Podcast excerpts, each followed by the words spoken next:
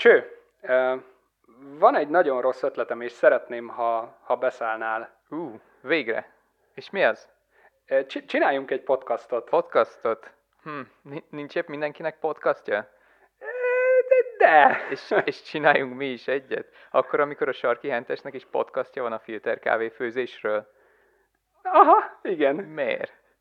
Mert ha a Sarki Hentesnek lehet, akkor nekünk is, nem?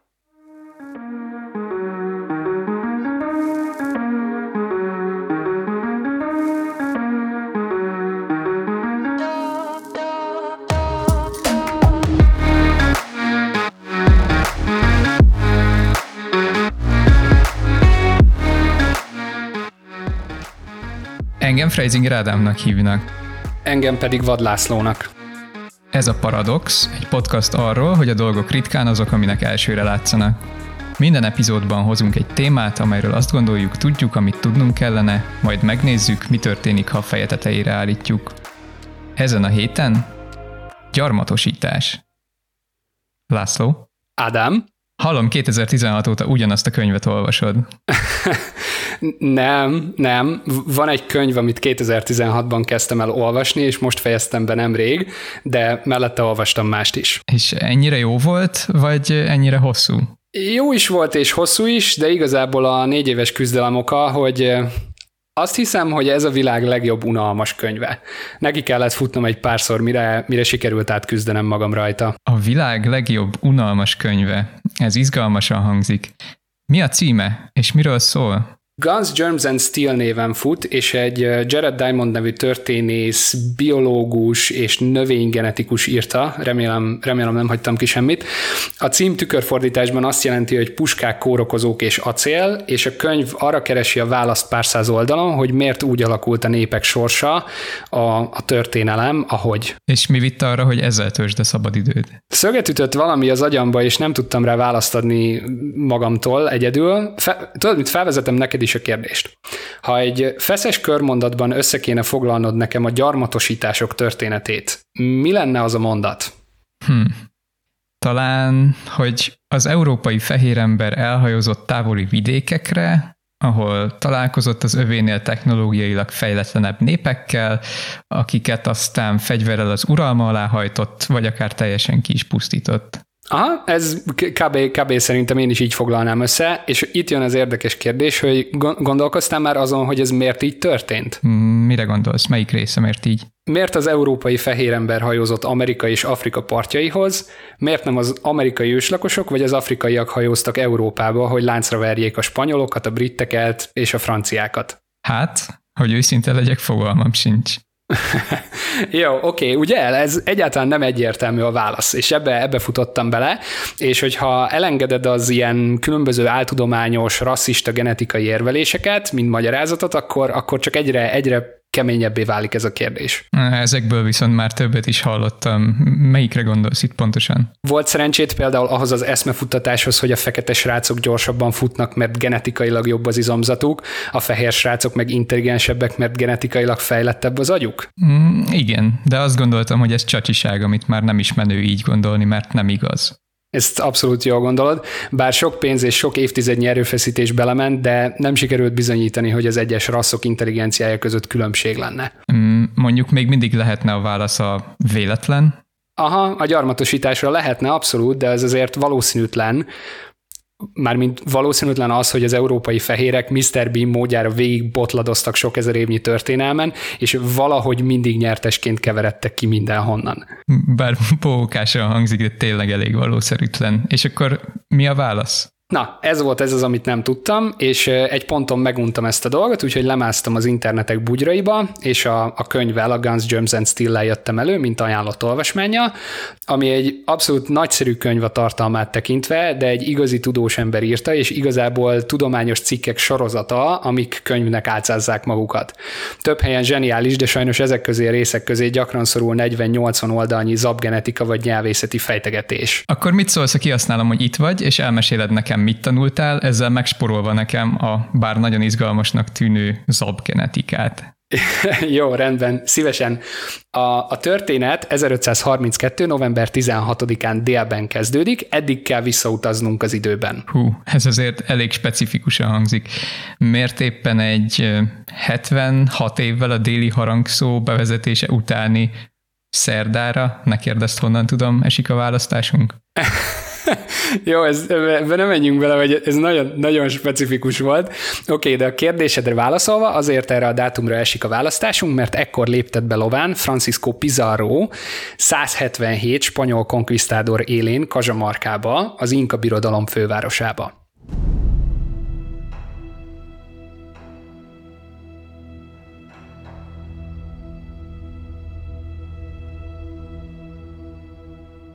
Pizarro nem véletlen érkezik Kazsamarkába. A konkvisztádor Cortez nyomában jár, aki pár évvel azelőtt aratott győzelmet az asztékok ellen, és mesés zsákmánnyal tért haza Spanyolországba. Francisco semmi okát nem látja, hogy neki miért kéne kevesebbel beérnie. Benszülött szövetségeseitől tudja, hogy az Inka birodalom nemrég súlyos belviszájon esett át, miután az előző uralkodót elvitte a fekete himlő. Az új napkirály, Atahualpa, csak pár hónapja szilárdította meg a hatalmát véres polgárháború árán. A fiú tapasztalatlan, fiatal, naív, és Pizarro szerint természetesen egy mosdatlan barbár. A konkvisztádor terve audienciát kérni az istenként tisztelt kölyöktől, majd az első adandó alkalommal túlszul ejteni. A remélt váltságdíj gondolata már most mosolyra húzza Francisco ajkát. A 110 gyalogosból és 67 lovasból álló menetoszlop belovagol a Kazsamarka kapuján, ahogy a nap eléri az égbolt csúcsát. A spanyolok nyugtalan pillantásokat váltanak egymással, ahogy felmérik az erőviszonyokat. A kémeik felkészítették őket az inka túlerőre, de a város sokkal zsúfoltabb, mint remélték. Atavalpa teljes hadseregét Kazsamarkába rendelte, a 177 spanyolt 80 ezer fős inka haderő veszi körbe. A menet eléri a központi teret, ahol Atavalpa 12 elit testőrének gyűrűjében várja a spanyolokat. Az inka napkirály teljes díszben köszönti a szedetvedett konkvisztádorokat. Pizarro lecsusszan a nyerekből, és az ajándéknak szánt Bibliát előre nyújtva közelít az uralkodóhoz. Atavalpa óvatosan átveszi a kötetet, megforgatja, majd látható undorral az arcán a földre hajítja. A spanyolokban benszakad a levegő. Pizarro felpillant és elmosolyodik, majd megadja a jelet. Két órával később Kazsamarka fölött fekete füstoszlopok szállnak. A levegőt a sebesültek és haldoklók kiáltásai töltik be. A spanyolok a város új urai. Pizarro katonái 7000 ős lakost megölnek, a sereg maradékát megfutamítják. Atavalpa láncra verve botlatozik Francisco lova mögött. A konkvisztádorok vezetője elégedett mosolyjal inti magához egyik kémét. Ideje tárgyalni a váltságdíjról. 177-en a 80 ezres sereg ellen két óra alatt. Hm. Ez meglepően jól sikerült a spanyoloknak. És mi lett szerencsétlen Atahualpa sorsa? Pizarro 8 hónapig fogságban tartotta, amíg a váltságdíj tárgyalások tartottak, aztán amikor megkapta az aranyat az inkáktól, mondva csinált vádak alapján kivégezte a, a szerencsétlen uralkodót. Hát, nem tűnik valami rendes fickónak. Igen, e, igen. Atavalpa sorsa és az egész mészárlás, ami lezajlott Kazsamarkánál, azért érdekes, amellett, hogy szörnyű, mert egyfajta sablont ad arra, hogy mi történt majdnem minden esetben, amikor az európai fehér ember betette a lábát egy-egy új területre a világtérképen. Diamond könyve, a Guns, Germs and Steel azért szuper érdekes, mert Kazsamarkát kiindulási pontként használva következetesen végigballag visszafele az, azon a, egy, egy, az okokozati láncon, hogy a végén választ tudjon adni az eredeti kérdésre, miért az európai fehér ember uralta le a világ többi részét, és nem fordítva. Na most mondjuk ezt történetet végighallgatva van egy tippem a közvetlen okra. Na, lehet, hogy, hogy itt rövidre is zárod az egész podcastot, és, és mehetünk haza. Nagyon, nagyon eredeti leszek, szerintem a hadifölényük. Igen, a, a nagyságrendekkel fejlettebb hadviselés biztos, hogy sokat számítod. A spanyol acéllal, lovakkal és puskákkal szemben inka kő és bronzfegyverek, meg szőt, és most idéz, sokszoros idézőjelbe teszem, szőt páncél állt a spanyolokkal szemben.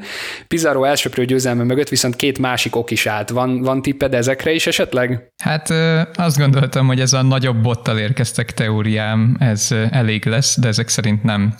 Passzolok inkább. Mi a, mi a két másik faktor? A nagyobb bot tökéletesen megmagyarázza, hogy miért győztek a spanyolok, amikor már ott voltak Kazsamarkában, ebben tökéletesen igazad van, amire nem ad választ, hogy egyáltalán hogyan kerültek Atavalpa elé. Gondolatkísérlet. Képzeld el, hogy te vagy Atabalpa. Beleegyeznél-e egy találkozóba annak a népnek egy hadurával, ami nemrég kipusztította a veled szomszédos aszték birodalom nagyját? Hát, nem, nem tartom valószínűnek. Ha tudom, hogy jön az ellenség, akkor nem engedem be őket nyilván a városom szívébe, hanem még levadáztatom őket azelőtt, mielőtt közel kerülnének. Kiváló trónok harcán edződött uralkodó lennél, pontosan a probléma az az, hogy Atavalpa nem tudta, hogy Pizarro az ellenség. Sőt, Atavalpa arról sem tudott, hogy mi történt az asztékokkal. Az inka civilizáció nem rendelkezett ugyanis széles körben használt írással, és írás hiányában Atavalpa és a környezetében lévők csak annyit tudtak, amit maguk megtapasztaltak személyesen, vagy ami szájról, szájra, te, szájról szájra terjedve eljutott hozzájuk. Mivel sosem találkoztak még spanyolokkal, és senki nem is mesélt nekik a spanyolokról, fogalmuk sem volt, hogy kikkel állnak szemben. Ezzel szemben Pizarro nem csak egy kiterjedt kém és telep egyébként telepes hálózatra építhetett, akik pontos információkkal látták el az új világ hatalmi viszonyairól, de Cortez naplóin és hazaküldött levelein keresztül ismerte az addigi konkvisztádorok tapasztalatait is. Plusz több évszázadnyi hadi és politikai tapasztalathoz is hozzáfért az írástudó spanyol birodalmon keresztül egyszerűbben voltak történelemkönyvei, amikbe, amikre tudott támaszkodni. Atavalpa és Pizarro között elképesztő információs asszimetria feszült, míg előbbi csak önmagára számíthatott, addig az utóbbi mögött egy egész birodalom tudása állt. Nem meglepő, hogy Pizarro fényévekkel jobb politikai mahinátornak bizonyult, aki könnyen csapdába csalta a fiatal uralkodót és az inkákat.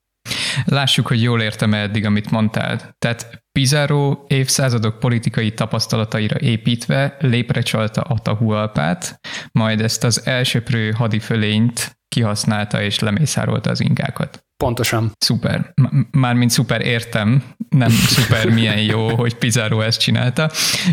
Viszont ez eddig csak két ok volt. Az elején hármat említettél. Mi a harmadik? Így van, köszi, köszi, hogy elkaptad ezt. Az utolsó ok, amiért Pizarro könnyed győzelmet tudott aratni az inkák felett, az az, hogy mire ő odaért, az inka birodalom nagyja már rég elpusztult köszönhetően a spanyolok legfontosabb exporttermékének. Ami pedig nem más, mint? A fekete himlő. A himlő egy teljesen ismeretlen betegség volt Amerikában az első telepesek érkezése előtt. Az őslakos populi- populáció ennek megfelelően totálisan védtelen is volt vele szemben, és a kórokozó pillanatok alatt keresztülette magát rajtuk. Még viszonylag konzervatív becslések szerint is egyébként az amerikai őslakosok 95%-át vitte el a himlő, mielőtt a spanyolok vagy egyéb, egyéb telepesek egyáltalán fegyvert emeltek volna. Azt a 95%. Szóval, ha nem lett volna fekete himlő, akkor Pizarro milliónak nem 80 ezer, hanem kb. másfél millió inkával kellett volna szembenéznie? Durván egyszerűsítve igen. Plusz, ha, ha nincs fekete himlő, akkor eleve nem a tapasztalatlanabb Atavalpával, hanem az apjával néztek volna farkas szemet a spanyolok, akit szintén egyébként a betegség vitt el, és ha nincs a himlő, akkor nem lett volna az évekig tartó polgárháború sem Atavalpa és a testvére között, ami még tovább gyengítette a birodalmat. Szóval azt hiszem nem túlzás azt állítani, hogy ez az apró vírus volt a spanyolok legnagyobb szövetségese. 95 százalék. 95 százalék, ez ami, amikor olvastam, akkor nekem is ne, nehéz volt befogadni. Nagyon durva. A problémám a következő, és hadd játszom most egy pillanatra az ördögügyvédjét. A himlő kivételével a másik két előny, az ügyesebb politikai érzék és a technológiai fölény mind magyarázható a korábban említett érveléssel. Az európai fehérember okosabb volt, így hamarabb találta fel a lőfegyvereket és az udvari intrikát. Hm, nincs itt semmi látnivaló, haladjunk tovább. Igen, még nem ugranék erre a végkövetkeztetésre. Egyenlőre annyit tudunk, hogy Pizarro azért győzött, mert nagyobb botja volt, ügyesebben politizált és hozta magával a himlőt. A következő lépés, hogy megvizsgáljuk, hogyan jutott ezekhez az előnyökhöz. Rögtön a szünet után. Hello ismét! A szünet előtt odáig jutottál a mesében, hogy Pizarro acéllal, lovakkal, puskákkal és leginkább fekete himlővel elsöpörte Atahualpa inkáit. Hol kezdődik a lánc, ami ezekhez az előnyökhöz vezetett? A spanyolok technológiai és politikai fejlettsége is egy közvetlen okra vezethető vissza, a, a specializációra. A spanyol társadalomban az 1500-as évekre volt arra lehetőség, hogy valaki főállású konkvisztádor legyen, akit, akit főállású matrózok szállítanak át az óceánon egy főállású ácsok által épített hajón. Mindezt ugyanaz a dolog tette lehetővé, a fejlett spanyol mezőgazdaság. Pont a mezőgazdaság? Na erre pont nem gondoltam volna. I- igen, a mezőgazdaság ez mindjárt egyértelművé fog válni, és sokkal fontosabb, mint ahogy az emberek azt feltételeznék. A következő a sztori.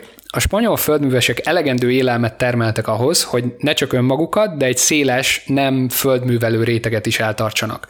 Más szavakkal, ha nem kell mindenkinek vadászni és gyűjtögetni, vagy kezdetleges e- eszközökkel mezőgazdálkodni, akkor marad ember, erőforrás és figyelem arra, hogy kiépítse egy centralizált politikai struktúrát, egy, egy birodalmat, ami, ami megengedhet magának főállású hódítókat és területszerző hadjáratokat.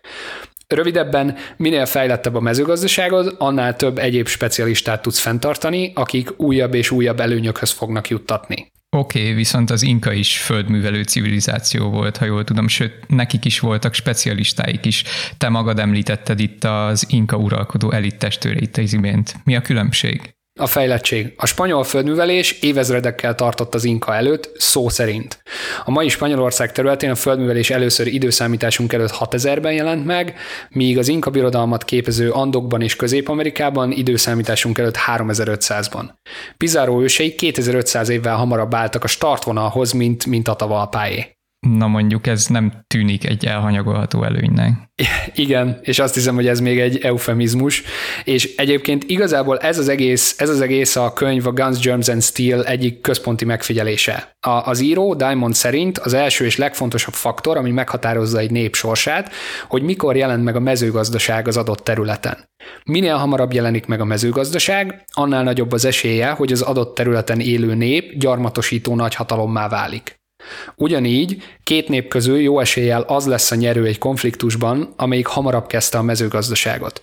Mindezek után nem lesz azt hiszem meglepő, hogy a mezőgazdaság legelőször az egész világon az eurázsiai kontinensen jött létre, időszámításunk előtt 8500-ban a, a termékeny felholdban, ami azaz Mezopotámiában, azt hiszem az iskolában ezt így, így tanultuk. Ez a mai közel-kelet, ugye, jól tudom? Így van, pontosan. És aztán maga a földművelés innen terjedt el egész Európába, Afrikába és Indiába. Odáig tiszta számomra a történet, hogy Mezopotámia az első, ahol létrejön a földművelés. Évezredekkel a többiek előtt ráadásul, és innen terjedt tovább Európába, még mindig évezredekkel Afrika és Amerika előtt. Ez előnyhöz juttatja az európai népeket, akik hamarabb kezdhetnek birodalomépítésbe. Tisztára, mint valami technológiai láncot fejlesztő stratégiai játékban. A kérdésem, amire még nem kaptam viszont választ ennyiből, hogy miért pont itt? Miért pont a termékeny félhold a mezőgazdaság bölcsője? Miért pont Európa jut ehhez az előnyhöz? Hiszen, hát ha jól gondolom, azért növények és állatok máshol is voltak a világon. Igen, jól tudod, valóban nem, nem, csak, nem csak itt voltak növények és állatok. Oké, okay. két, két lehetséges magyarázat van. Nézzük először az át. A mezopotámiai, minden, a mezopotámiai ember minden emberek legszuperebbike, aki mindenkit megelőzve egyszerűen zsenialitásából fakadóan rájött a gazdálkodásra. Ez a már korábban említett rasszista genetikai elmélet. A fehér ember intelligensebb, mint mindenki más. Hiába elterjedt ez a magyarázat még mindig, tudományosan, és ezt szeretném súlykolni, senkinek sem sikerült bizonyítani, hogy IQ különbség lenne a rasszok között. A könyvben Diamond egy külön részt szentel annak, hogy ahol azt fejtegeti, hogy amerikai pszichológusok több évtizednyi erőfeszítése ment abban, hogy bizonyítsák az amerikai fehérek születésüktől fogva intelligensebbek, mint az amerikai feketék, és eddig egyetlen ezt igazoló stadi sem született. Ha kontrollálsz a fontos külső faktorokra, mint családi háttér, bevétel, szociális státusz, stb., akkor egy fehér, egy fekete, egy ázsiai vagy bármilyen egyéb rasszú ember agya között strukturálisan képességeiben nincsen különbség. És mi a másik magyarázat? Ha, ha elfogadjuk azt, hogy nem lehet megmagyarázni ezt a dolgot genetikával, akkor, akkor egy másik dologhoz kell nyúlnunk, és a B lehetőség a, az az, hogy az ok a környezetben keresendő. Tételezzük fel, hogy egész egyszerűen Mezopotámiában a környezet időszámításunk előtt 8500-ban tökéletes volt ahhoz, hogy kialakuljon a mezőgazdaság. Na, ez, ez elég izgalmasan hangzik. Mesélj még erről nekem. Milyen, milyen a tökéletes környezet a mezőgazdaság kialakulásához? Oké, okay, uh, itt uh, tarts velem, egy picit bele kell, hogy menjek a háziasításba. A mezőgazdaság ugyanis nem egyik pillanatról a másikra jött létre, hanem fokozatosan próba szerencse alapon. A korai emberek gyűjtöttek mindenféle növényt, magvat, gabonát, és ezek mindegyikét egy, egy idő után megpróbálták el is ültetni. Voltak, amik megtapadtak, és így szép lassan elkezdett kialakulni a mezőgazdaság. Egy-egy közösség akkor váltott át teljesen a vadászó gyűjtögető életmódról, amikor a háziasított csomag, ez a a benne lévő háziasított növények elegendő kalóriát és változatosságot tudott hozni. Az érdekes, de egyébként egyáltalán nem meglepő adalék, hogy a korai emberek nagyon ügyesek voltak ebben a játékban. Olyannyira, hogy a modern korban egyetlen új növényt sem sikerült háziasítanunk azok mellett, amelyeket a korai homo sapiens már felfedezett. És ebből jön a könyv következtetése, hogy amit az adott környezetben lehetett, az ott élő ember háziasított is. Azaz a mezőgazdaság kialakulásának nem az emberi leleményesség volt a limitáló tényezője, hanem az elérhető vadnövények választéka. Mondjuk ez egész logikusan is hangzik. Minél több a háziasítható növény, annál gyorsabban jön létre a mezőgazdaság. Pontosan. Tipre azt mondanám most, hogy ezek szerint a mai közel-keleten több volt a háziasítható növény, mint mondjuk az inkáknál? Sokkal. És ráadásul nem csak több elérhető faj volt, de még ezek tulajdonságai is sokkal kedvezőbbek voltak. Teljesség igénye nélkül tényleg csak pár előny. A termékeny felhold éghajlata kedvezett az évelő növényeknek, amelyek minden évben hoztak termést. Ez nem csak több kalóriát jelent, de a gyors generációváltások miatt a nemesítésnek is kedvezett. Az itt élő növények egylakiak és kétivarúak voltak, ami némileg leegyszerűsítve azt jelenti, hogy képesek önmagukat megtermékenyíteni, így sokkal könnyebben termeszthetőek, mert nem kell a beporzással bajlódnod. Csak ebből a két példából is látszik, hogy röviden a termékeny félholdban elérhető háziasítható növények száma magas, a tulajdonságaik miatt könnyen termeszthetőek az ember által, és, és kalóriadús és, és változatos étkezést tesznek lehetővé vadászás gyűjtögetés nélkül. És akkor ez a trükk egyszerűen ezért indult Mezopotámiában hamarabb a mezőgazdaság? A több hasznosítható növény miatt a próba szerencse hamarabb vezetett működő földműveléshez? Mm, majdnem. A, az előbbi állításod azzal a kiegészítéssel igaz, hogy, hogy Mezopotámiában a földművelés jobb stratégia volt, mint a vadászás gyűjtögetés, és ezért hamarabb váltottak erre az ott élő emberek. Nyilván, nyilván ezek az okok kéz a kézben járnak, de, nem csupán arról van szó, hogy az inkák és a sumérok is csapkodták a falhoz a növényeket, csak az utóbbiaknak több minden tapadt meg, hanem, hanem az inkák eleve nem is próbálkoztak annyira a földműveléssel, mert náluk nem érte meg. Míg a, a termékeny felhold emberei nyolc növényből és négy nagy testű emlősből rakhatták össze a maguk földművelését, addig addig az amerikai őstakosok a nézem a jegyzeteimet, a kukoricára és a babra támaszkodhattak, és, a, és, a, és az egyszál alpakkára. Szóval nem arról van szó, hogy a mezopotámiaiak okosabbak voltak, ezért hamarabb váltottak mezőgazdaságra, hanem arról, hogy mindkét népcsoport tökéletesen alkalmazkodott a környezete adta lehetőségekhez. Amíg a sumérok őseinél a mezőgazdaság jelentette az optimális stratégiát, addig az inkák elődeinél a vadászás gyűjtögetés. Ez azért egy markánsan más szemüveg, mint amin keresztül általában nézni szoktuk a történelmet.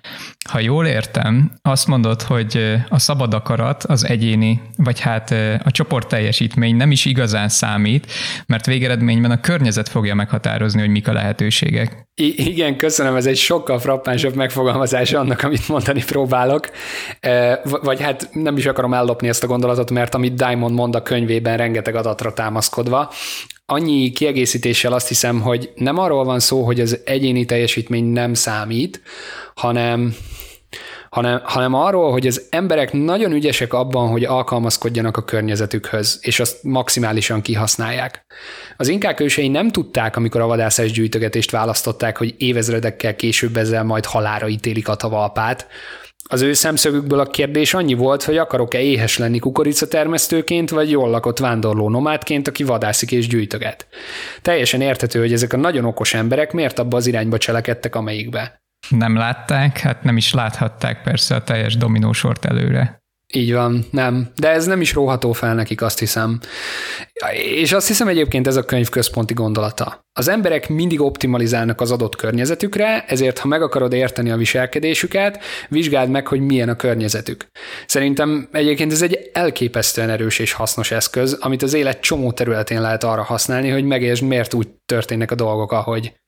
Csak, csak hogy egy példát mondjak, a kapitalizmus például pontosan ezt az optimalizáló vonását használja az emberiségnek arra, hogy mozgásban tartsa a társadalmat. A verseny folyamatosan alakítja a környezetet, ami újra és újra alkalmazkodásra készteti a, a benne élő embereket, ami így innovációt eredményez. Legalábbis amíg nem jönnek monopóliumok is a képbe. Mielőtt átmegyünk egy teljesen gazdasági podcastba, azért visszakormányoznám magunkat. Oké. Okay. Két kérdést szeretnék feltenni neked, az egyik nagyobb, és arra vonatkozik, hogy miért nem küzdötték le az inkák a kezdeti hátrányt, de mielőtt ebbe belemennék, megütötték a fülemet az állatok. Eléggé kedvelem az állatokat. Uh-huh. Azt uh-huh. mondtad, hogy Európában négy nagytestű háziasítható állat állt rendelkezésre, és ez újabb előnyt jelentett az amerikai kontinenssel szemben. Az jutott eszembe, hogy de akkor mi a helyzet Afrikával? Afrika tele van hatalmas emlősökkel. Hogy, hogy nem a zebra háton zebregelő nyugat-afrikaiak tarolták le a világot. Jó, szép, szép, szép, megvan az első igazi szóviccünk is. Jó van, kiváló kérdés, tartsunk egy rövid szünetet, és, és meg is válaszolom. A szünet előtt az volt a kérdésed, hogy ha az állatok nagy előnyt jelentenek, akkor Afrikában miért nem alakultak ki gyarmatosító nagyhatalmak, hiszen ott élnek a világ legnagyobb emlősei. Igen. Plusz most, hogy így mondod, még az sem egyértelmű nekem, hogy az állatok miért is jelentenek akkora előnyt. Mármint vannak tipjeim, de a növényeket olyan szépen kiveséztet, hogy kíváncsi vagyok, hogyan és mikor jönnek a képbe a kedvenceim, a harci elefántok. kíváncsi vagyok, mik a tipjeid? Hmm, hús, gyapjú, a tejük, gondolom. Elsőre ezek jutnak eszembe. Aha, ja, ja, ezek, ezek nagyon fontos elemek. A, az állatok kiegészítették fehérje és zsírforrással a mezőgazdasági csomagot, és a bőrükből, szőrükből készített ruhák, stb. lehetővé tették, hogy kisebb eséllyel pusztulják tüdőgyulladásban. Emellett még három nagy előnyhöz juttatták az embereket, egy, közlekedési eszközként távolabbra mehettél velük, meg gyorsabban is. Kettő, mezőgazdasági gépként megkönnyítették a gazdálkodást, könnyebb egy lóval húzatni az ekét, mint hogyha neked kéne.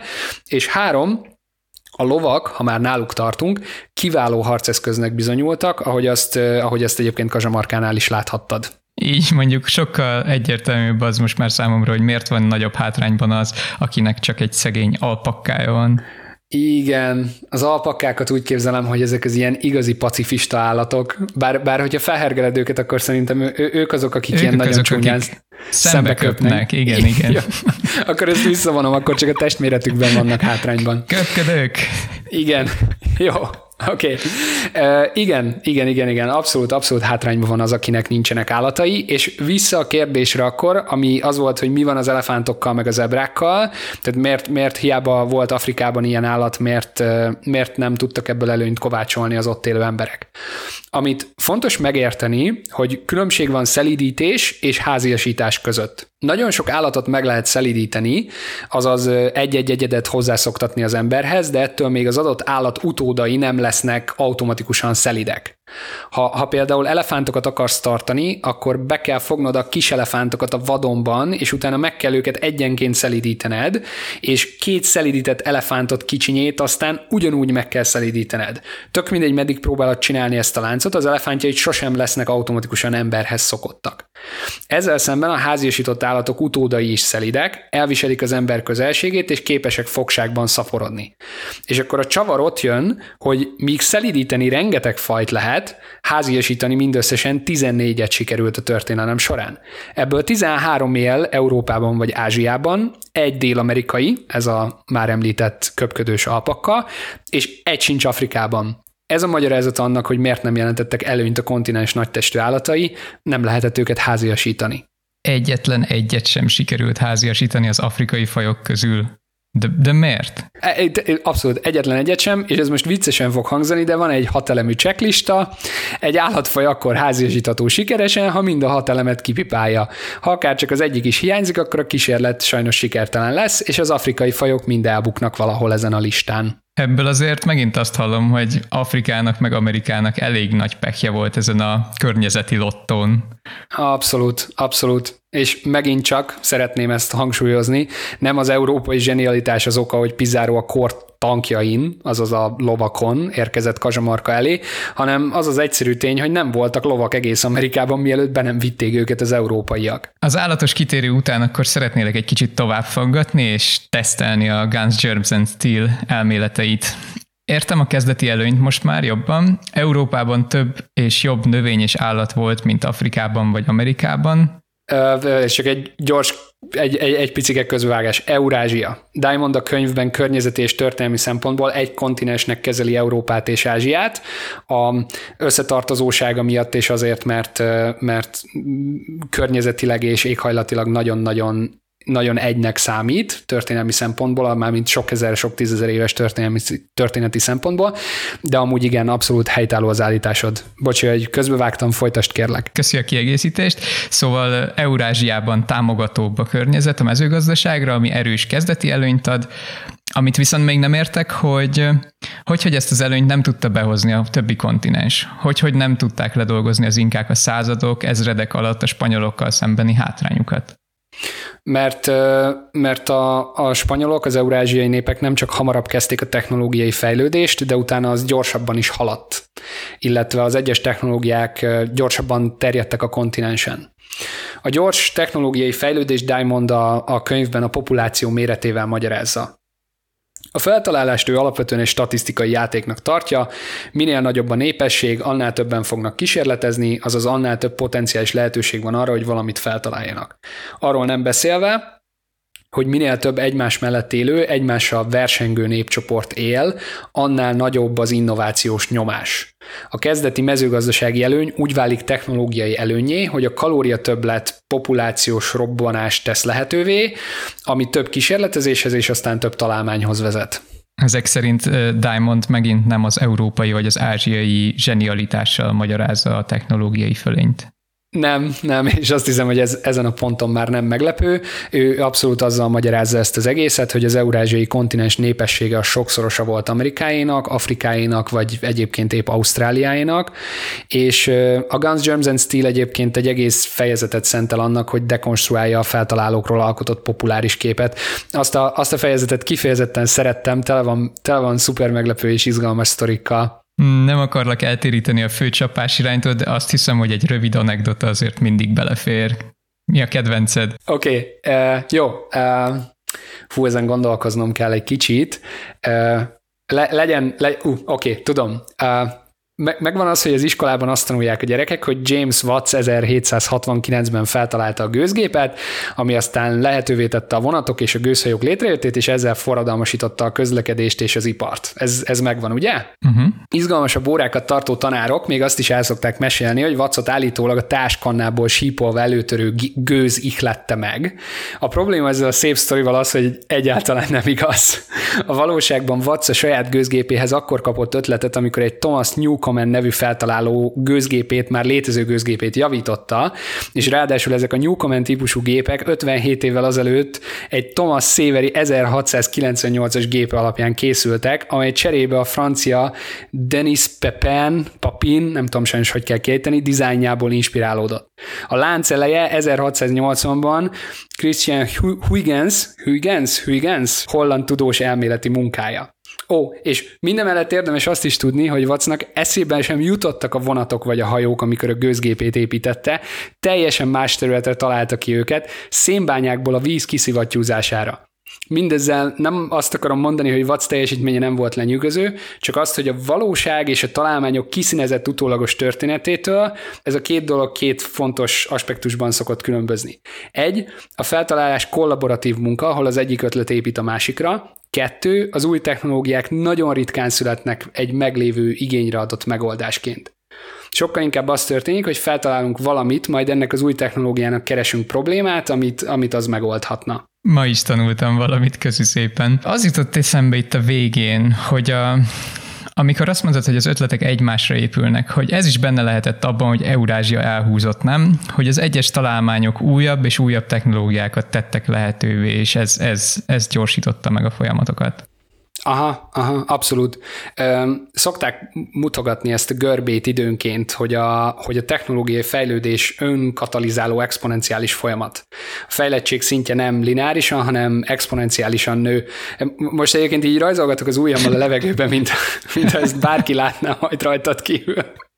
Oké, okay, szóval, szóval teljesen igazad van. Az is benne volt, hogy Eurázsia elhúzott, hogy minden egyes vívmány újabbak előtt nyitotta meg az utat. A fazekasság a vas és részfeldolgozás előtt, ami sok-sok lépéssel később Pizarro acélkardjaihoz vezetett, de ugyanígy a mezőgazdaság által adott kalória többlet volt a centralizált politikai rendszerhez és a specializált birodalmakhoz vezető technológiai út első lépése. Közben jegyzetelek itt mentálisan, hasonlóan, mint a te újaddal mutogatás, csak ahogy munkaként, és egyelőre ott tartok, hogy a spanyolok inkáktól való elhúzását adta a mezőgazdaság korai kezdete, aztán a populáció méret miatt kialakuló gyorsabb technológiai fejlődés.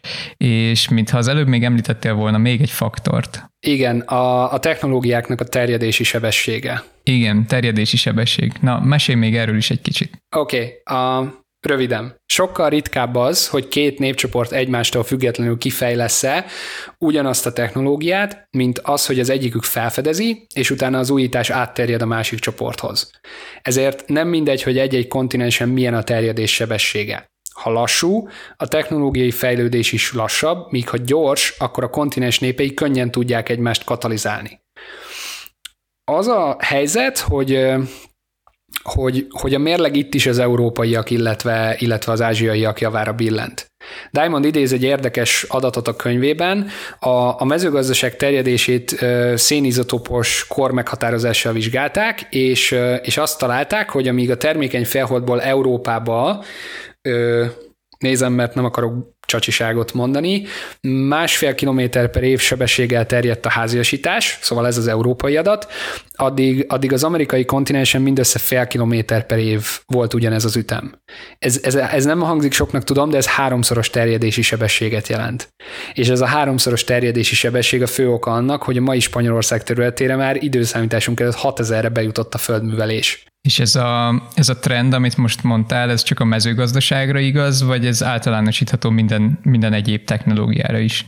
Elsőre meglepő módon egész, egész konzisztensen a többi technológiánál is megfigyelhető. Például az írás viszonylag gyorsan elterjedt Mezopotámiából Európába és Indiába, míg Közép-Amerikából az Andokba például soha nem lépett át. És mi az oka ennek a különbségnek? Megint azért ez egy elég hatalmas különbség akkor a világban. Biztos magyarázatot nehéz mondani, de a könyv felajánl egy elegáns teóriát. Ha, ha megnézed a kontinenseket, és azt mondod, hogy próbálsz rájuk húzni ö, átlót, átlókat, akkor azt fogod látni, hogy a leghosszabb átlójuk az, az különbözik, Amerika és Afrika így megrajzolt tengelye észak-dél irányú, tehát a kontinens ebben az irányban a leghosszabb, míg az együtt kezelt, megint Diamond együtt kezeli Európát és Ázsiát, az eurázsiai kontinens leghosszabb ilyen, ilyen tengelye az kelet-nyugat irányú. Tehát abba az irányba a leghosszabb a, a, a földdarab. Tényleg érdekes, mert még nem is gondoltam most így ennyire tudatosan. Kíváncsi vagyok, hogy hogyan, hogyan hat ez a technológiai diffúzióra, vagy mi köze van hozzá? Egy két lépésben, egy, egy közvetlenben és egy közvetetben. Ha még emlékszel az általános és középiskola tanul, középiskolai tanulmányaidra, akkor a Földet hosszúsági és szélességi körökre osztjuk. A hosszúsági körök azok a vonalak, amelyek a bolygó északi és déli pólusa között futnak, míg a szélességi körök az egyenlítővel párhuzamosan futó kelet-nyugat irányú vonalak. Ezek a szélességi körök égöveket választanak el egymástól, trópusi, mediterrán, mérsékelt, stb. Azaz egy adott szélességen a klíma nagyjából állandó. Ez azért fontos, mert a növények, amire az egész mezőgazdaság épül, egészen finoman hangolt biológiai gépek, amelyek egy bizonyos hőmérséklethez, napsütéshez, naphozhoz, stb. esőzéshez alakultak hozzá évezredek evolúciója során. Mivel ezek a faktorok nem nagyon változnak, ha keletre vagy nyugatra mész ugyanazon a szélességi körön belül, az egyik helyen életképes növények, a másik helyen is azok lesznek. Nyugodtan megfoghatod például a termékeny felhold búzáját, ami szépen nőni fog a nagyjából ugyanazon a szélességen lévő Spanyolországban is. Ezzel szemben, ha megpróbálod őket északra vagy délre mozgatni, a környezeti faktorok akkorát változnak, hogy a növény könnyen életképtelen lesz az új helyén. És itt jön vissza a kontinensek tengelye. Amerikában és Afrikában főként észak-déli irányban kellett volna terjednie a mezőgazdasági csomagoknak, ami egy sokkal nehezebb feladat volt, mint az eurázsiai kontinens kelet-nyugat irányú diffúziója. Az előbb azt mondtad, hogy egy, egy közvetlen és egy közvetett lépésben hat a kontinensek tengelye az innováció terjedésére. Gondolom ez, amit most mondtál, ez a közvetlen hatás, hogy a mezőgazdaság kedvezőbben tudott terjedni keletről nyugatra, mint északról délre. Igen, Eurázsiában hosszan tudtál menni keletről nyugatra, ugyanazon a szélességi körön, ezért a csomagnak a nagyobb része megmaradt. Ez Amerikában vagy Afrikában, mivel északról délre, délről északra szerettél volna menni, nem volt igaz. Oké, okay. és akkor a tengelyeknek viszont mondtad, hogy van egy közvetett hatása is, ez, ez magyarázza meg, hogy hogy hat az éghajlat az írás elterjedésére? igen, igen. E, itt a tip az, hogy a, hogy a mezőgazdaság miatt kialakult kereskedelmi kapcsolatok, illetve később maguk az utak megkönnyítették az összes többi technológia terjedését. Az első elterjedő vívmány a földművelés volt, ami kitaposta az utat, erre hatott ugye a kontinens tengelye, a többi információcsere pedig ezt a kezdeti előnyt használta ki elképesztő azért számomra, hogy ez a pár önmagában viszonylag aprónak tűnő környezeti hatás milyen messze menő következményekkel bírhat. Ez nagyon, ezzel, ezzel tudok, ez tudok csatlakozni. Ez rezonált bennem is ez a gondolata, hogy olvastam a könyvet. Diamond egyébként a, könyv, a könyvszerzője Diamond lavinákhoz hasonlítja ezt az egészet. Az elején elindul egy hógolyó, és a végén pedig megérkezik egy, egy, egy mindent elsöprő fergeteg.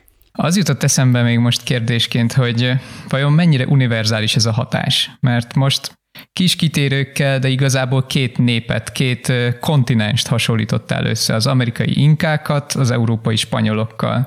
Itt azt hiszem, most már értem a teljes láncot, Röviden összefoglalva a spanyoloknál a szerencsés környezet és a kontinens tengelye miatti gyors technológiai terjedési sebesség hamarabb vezetett a mezőgazdasághoz, emiatt meg tudott nőni a populációjuk, ami gyorsította az innovációt, és ezek miatt hamarabb jutottak acélhoz, centralizált politikai rendszerhez, ami végső soron pedig partra szálló konkvisztádorokat eredményezett Amerikában, akik alpakkákkal nézhettek szembe. Így van, így van, így van. Ezzel szemben a Tahualpa ősei egy mezőgazdaság szempontjából szerencsétlenebb környezetben szegényes, háziasítható növény és állatcsomaggal vágtak neki a történelemnek, és a kisebb populáció és a technológia terjedését nehezítő kontinentális észak-dél tengely miatt egyre jobban lemaradtak a spanyolokhoz képest. Ezért áldogáltak Kajamarkában acél, lovak és puskapor nélkül. A kérdésem az, hogy ezek a faktorok univerzálisak, vagy specifikusak erre az összehasonlításra? Abszolút univerzálisak. A, a Guns, Germs and Steel a végén ki is emeli, hogy a népek sorsára igazából ez a három faktor hat, amit te is felsoroltál az előbb. Egy, mikor alakult ki a mezőgazdaság, minél korábban annál jobb. Kettő, mekkora volt a populáció egyes időpillanatokban, minél nagyobb, annál jobb. És három, mennyire könnyű a technológia terjedése a közösségen belül, illetve a kontinensen belül. Kelet-nyugat irányú tenger jó, és lehetőleg minél kevesebb természetes nehezítő határ legyen, mint magas hegyek vagy sivatagok. És ez a három faktor minden helyzetben nagyon szépen magyarázza, hogy két nép közötti konfliktusból kijött ki győztesen, vagy miért az lett egy adott nép sorsa, ami, ha, ha tényleg rigorózusan alkalmazod és végignézed a, a, az egyes népek láncát. Ez azért mondjuk számomra elég ijesztő is valahol, mert ha elfogadom ezt a modellt, akkor azzal azt mondom, hogy a világot a mai napig meghatározza az, hogy ki volt olyan szerencsés, hogy a megfelelő magok és állatok közelébe, a megfelelő helyre szülessen tízezer évvel ezelőtt. Lehet az ijesztő oldalát is nézni, de rám inkább, rám inkább megnyugtatóan, a megnyugtató lehet, hogy nem a legjobb szó. Felszabadító. Igen, szóval, szóval rám azt hiszem felszabadítóan hatott ez az egész. Mert most már értem, hogy mi történt. Értem, hogy nem az emberi genetika azok, és nem is az európai fehér ember kiválósága, nagyszerűsége, vagy, vagy szerencsés véletlenek sorozata. A valódi ok az, hogy emberként mind kiválóan alkalmazkodunk a környezetünkhöz, és nem meglepő módon, ha a környezetünk különböző, akkor a sorsunk is az lesz. Azt hiszem, hogy tisztánlátást adott nekem Diamond könyve, ezért is szeretem nagyon az ilyen munkákat. Édesanyám egyik kedvenc mondása, hogy csak azokat a rendszereket lehet befolyásolni, amelyeknek értjük a működését. És igen, a világtörténelmet igazságtalannak tartom, igen, a jelenlegi helyzetünk sem optimális szerintem, de most már legalább látom, hogy a megoldást nem az emberek megváltoztatásában érdemes keresni, hanem, hanem a környezet reszelésében. Közeledünk az időnk végéhez, mm, de mielőtt zárnánk mára, felírtam magamnak még pár megválaszolatlan kérdést, miközben beszéltél. Csináljunk szerintem ebből most egy villámkört. Egy kérdés, egy gyors válasz, aztán megyünk tovább, oké? Okay? Ú, uh, ú, uh, oké, okay, játék, szuper, zuhanjunk neki. Első kérdés. Eredetileg azt mondtad, hogy Pizarro Kajamarkánál acéllal, lovakkal, puskákkal, politikai érzékkel és himlővel győzött. A fegyvereket és a politikai érzéket megindokoltad, a himlőről viszont még nem tudunk. Hogyan ez az innováció, ez hogyan, hogyan jutottak a spanyolok ehhez a betegséghez? Igen, a biológiai fegyverhez. Oké, okay, a betegségeinket, ez érdekes lesz számodra, mert szereted az állatokat, a betegségeinket is az állatainknak köszönhetjük. A legtöbb fertőző emberi kórokozó valamikor állatbetegség volt, de egyszer csak átugrotta a fajok közötti határt. Az influenzát például a malacoktól kaptuk, aztán annyira tetszett a vírusnak az ember, hogy megragadt nálunk, és most már főként emberi kórokozóként gondolunk rá. Mivel az amerikaiak és az afrikaiak nem tenyésztettek állatokat, és nem éltek velük szoros közelségben, náluk, náluk nem volt lehetőség ilyesfajta ugrásra. Európában és Ázsiában viszont igen, ahol ráadásul ezek a kórokozók aztán évszázadokon, ezredeken keresztül keringtek a populációban, így az emberekben kialakult valamennyi természetes immunitás.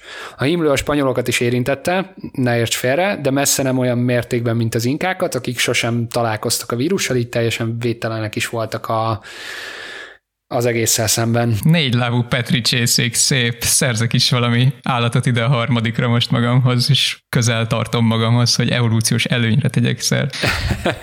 a többi lakással szemben. Igen. Oké, okay. második kérdés. Ha a kezdeti előny ennyit számít, akkor viszont azt nem értem, hogy miért nem a mezopotámiaiak leszármazottai a mai irakiak, szírek, libanoniak, palesztinok, stb. A, a világ. Az, hogy ezek az országok a világ jelenleg azért legszegényebbjei közé tartoznak, ez nem, nem mond ellent ennek az egész könyvben ismertetett elméletnek?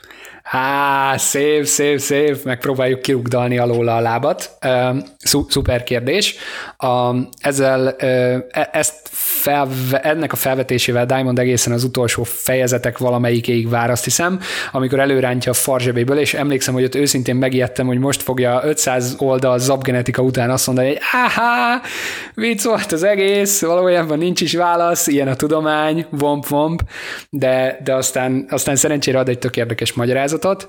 A, a helyzet az, hogy a közel-kelet, ezek a mai országok, amiket említettél, ezek régen 8-10 ezer évvel ezelőtt egyáltalán nem az a sivatagos köves pusztaság volt, amit, amit amivel ma asszociáljuk őket, hanem, hanem komoly mediterrán erdők húzódtak végig és a régióban épülő civilizációk ezeket az erdőket elkezdték hevesen vágni, hogy kielégítsék az egyre növekvő fa iránti igényt.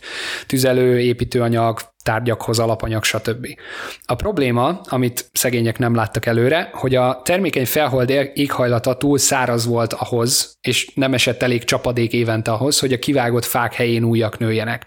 Fák nélkül a talajerózió felerősödött, és néhány évezreden belül a termékeny életet adó termőföld helyét szikkat tápanyagban szegény köves sivatagos talaj vette át. A mezőgazdaság elsorvadt, és ezt pedig gyorsan követte a civilizáció hanyatlása. Há, tehát akkor végül is azt mondhatjuk, hogy a mezopotámiaiak a világuralomhoz vezető egyenes úton elvágták maguk alatt a fát.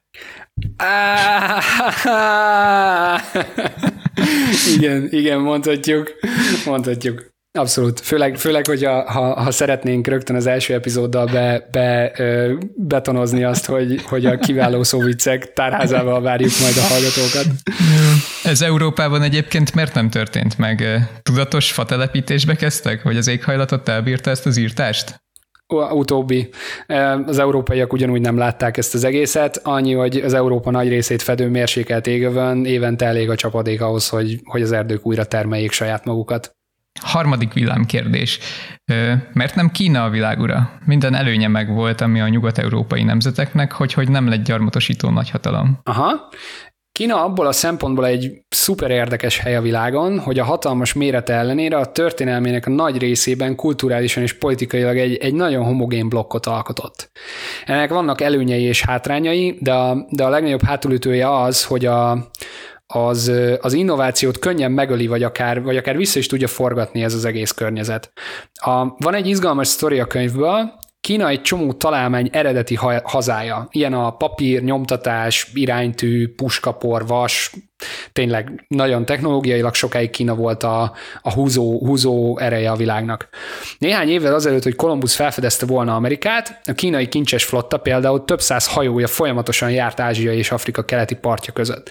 Hogy, hogy nem ez a flotta fedezte fel az új világot, erre a homogenitás a válasz, ugyanis akkoriban a kínai birodalom épp egy belső hatalmi viszály kellős közepén volt, és a kincses flotta a vesztes frakció az eunuchok alá tartozott, így amikor a győztesek magukhoz ragadták a hatalmat, beszántották és sóval behintették a flottát, sőt megtiltották mindenkinek a Kínán kívüli hajózást. Történelmi távlatból ez egy, ez egy szuper csacsi döntés volt, de belpolitikai szempontból akkor logikus húzásnak tűnhetett, tökre értem, és mivel Kína egy homogén monolit, ezért ez a döntés azt jelentette, hogy a birodalomban mindenhol felhagytak a hajózással. Nem volt, aki megkérdőjelezze ezt a stratégiát, aki, aki azt mondja, hogy oké, ti betilthatjátok, de mi ettől függetlenül még tovább fogjuk csinálni. Úgyhogy Kína egész egyszerűen fogta és becsukta a kapuit, és felhagyott ezzel a fajta felfedezéssel. Vesd össze ezt az egészet Kolumbusz sztoriával, mire a spanyol király igent mondott az expedíciójára, a jó Kristófunk lepattant a portugál királyról, egy olasz hercegről, meg egy olasz grófról is.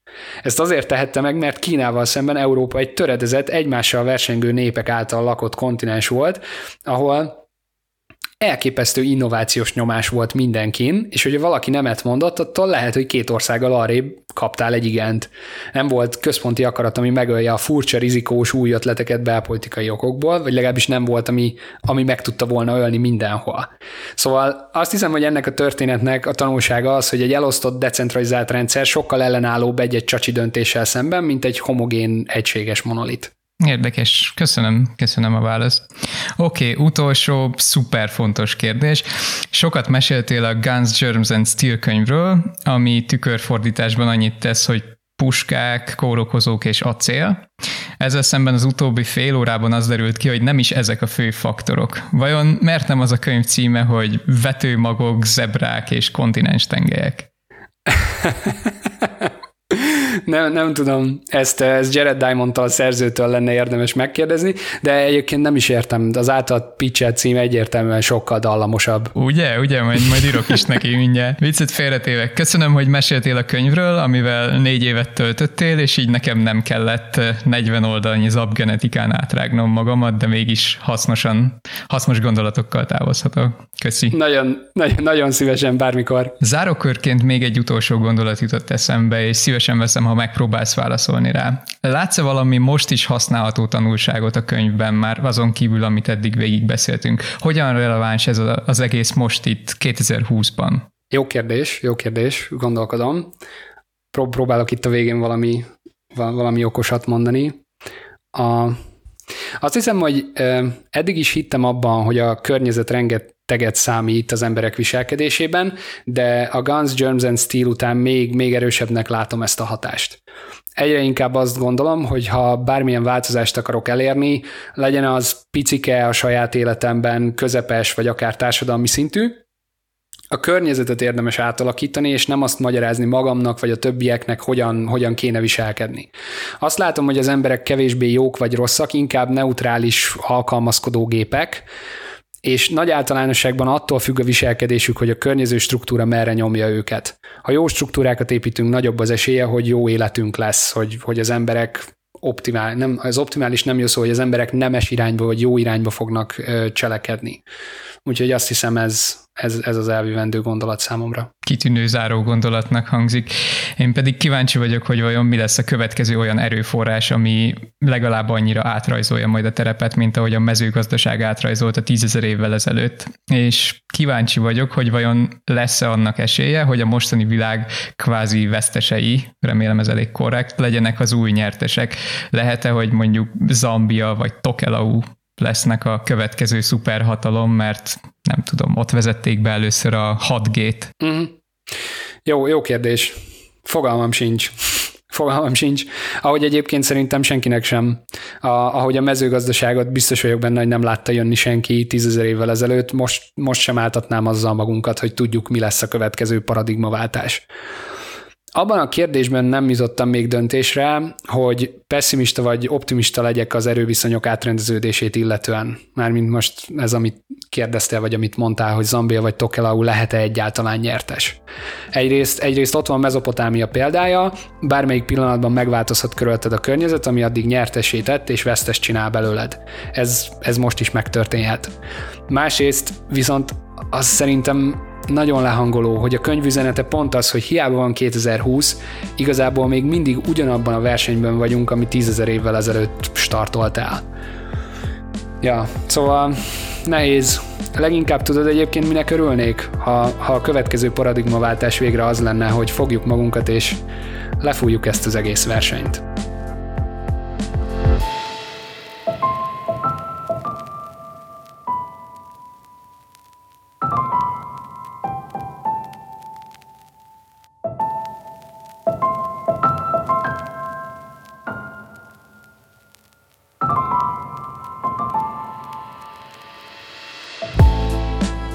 Paradox Phrasing Rádám és Vad László közös produkciója. Kutatás, szöveg, Vad László. Vágás, utómunka, Phrasing Ádám. A zenéért köszönet Óénak, Cárdoniknak és a Dream Cave-nek. A Guns, Germs and Steel kapható a nagyobb könyvesboltokban és az Amazonon, magyarul a Háborúk, Járványok, Technikák címen fogod megtalálni. Ha tetszett ez az epizód, mutasd meg egy barátodnak, anyukádnak, vagy minden kontextus nélkül hajítsd be a group csetetekbe. Ha pedig szeretnél még ehhez hasonló történeteket hallgatni, megtalálsz minket Spotify-on, Apple Podcasts-en, vagy bárhol, ahol kiváló podcastokat találni.